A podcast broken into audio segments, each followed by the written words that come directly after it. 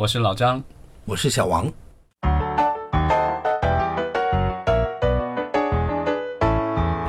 嗯，刚刚过去的暑期档里面，我们的票房以一百二十四亿收官，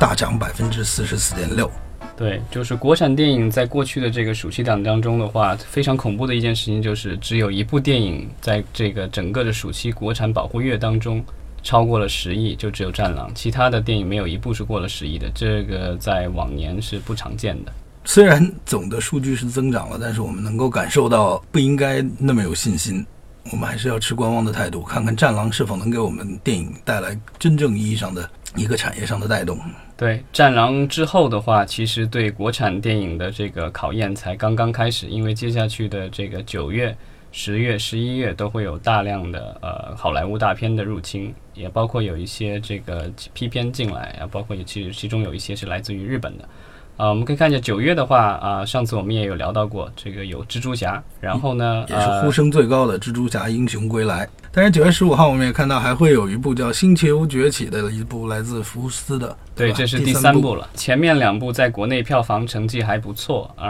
然后第三部的口碑据说是在国外超越了前两部，但是问题在于在北美的票房其实表现也很一般，所以不知道国内观众对这样一部这个视效大片是会有一种什么样的态度。与此同时，这跟诺呃跟敦刻尔克同日上映的一部来自日本的根据漫画改编的真人电影《银魂》也表现不俗。对，然后另外这个九月份还有另外两部呃来自日本的电影，一部是呃都是动画片了，呃一部是《生之行》，另外一部是这个《刀剑神域》。关于《生之行》，我是朋友圈里看到有说它被剪掉一部分，是吧？呃，日本电影就是因为这个审查的各种原因，很容易被剪掉一些。呃，当初剪的最夸张的好像是《寄生兽》。啊，本来是在日本是上下两部，然后最终在国内上映的版本是上下两部的片长可能被剪，加加起来总共被剪掉了，可能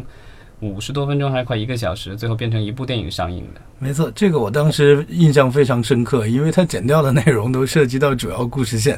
然后这样一个上映的版本，其实很多时候是不通顺的。对啊，但因为这个片长或者是因为审查的原因，有时候不得不做出这样的妥协。没错，它确实是一部很。对，之前很敏感、很暴力的电影。之前大热的那个就《摔跤吧，爸爸》，其实在呃印度的这个片长大概是一百六十分钟，然后因为里面有大段的歌舞，呃，就是中国观众可能接受程度会低一些。另外，这个片长如果太长的话，对排印也不是很方便，所以这个片方主动是减掉了这个几十分钟，最终在国内上映的版本只有两小时多。然后讲到排映的话，二十二提一下，它现在是这个回报率 比最高的一部电影了，在暑期档。目前为止，这个就是国产电影里面今年。投资回报率最高的电影，真的非常了不起。其实他也，我我想他也借用了排片的一个好处，他也占了一个便宜，相当于因为它的片长很短，是七十多分钟吧，如果没有记错的话，所以一下子可以排好多场。OK，那九月份的这个就是进口大片过去之后呢，我们就会迎来国庆档了。国庆档呢，就是在这一周当中，其实也是一个小的国产电影保护期。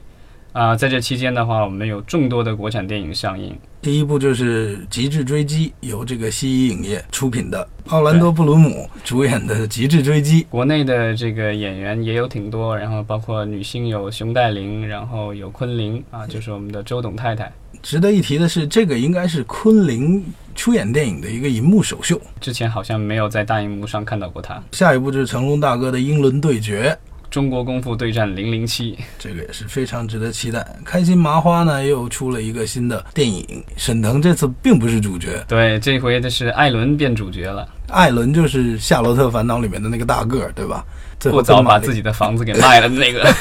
很可爱的一个演员哈，现在据说很多戏都是主演了。那另外呢，就是还有一部这个大 IP 的这个电影上要上映，是《心理罪之城市之光》。这个和前一部的这个之前那个廖凡和李易峰、李易峰对主演的那一部是不同的公司出品的。这一部《心理罪之城市之光》的主演是邓超，就是说这两个是同样的一个 IP。但是不同的公司开发出来的，这个就类似于之前的《寻龙诀》和《九层妖塔》，都是基于这个就是《鬼吹灯》这个小说系列，但是因为版权操作的各种原因，然后变成了有不同公司都持有同一个 IP 底下的这个作品，然后都拍出了不一样的电影。不同的公司在一鱼多吃，一鱼多吃。啊、另外呢，就是王晶导演呢，国庆档其实有两部片子，一部是这个《降魔传》，其实就是这个九十年代的这个周星驰主演的这个《济公》，当时也是王晶导演的，这个就王晶导演做了一次翻拍，然后这回的主演是郑恺。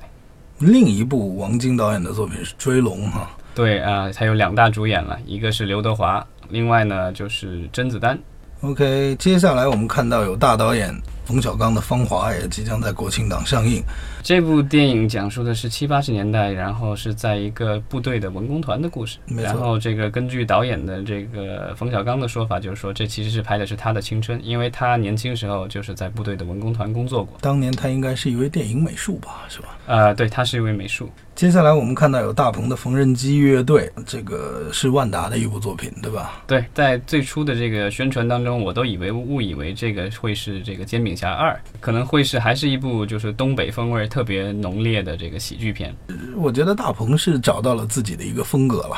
最后一部就是《闺蜜二》了，嗯闺蜜二》的话，这个是闺蜜的续集。然后之前那个恒业做了这个闺蜜一，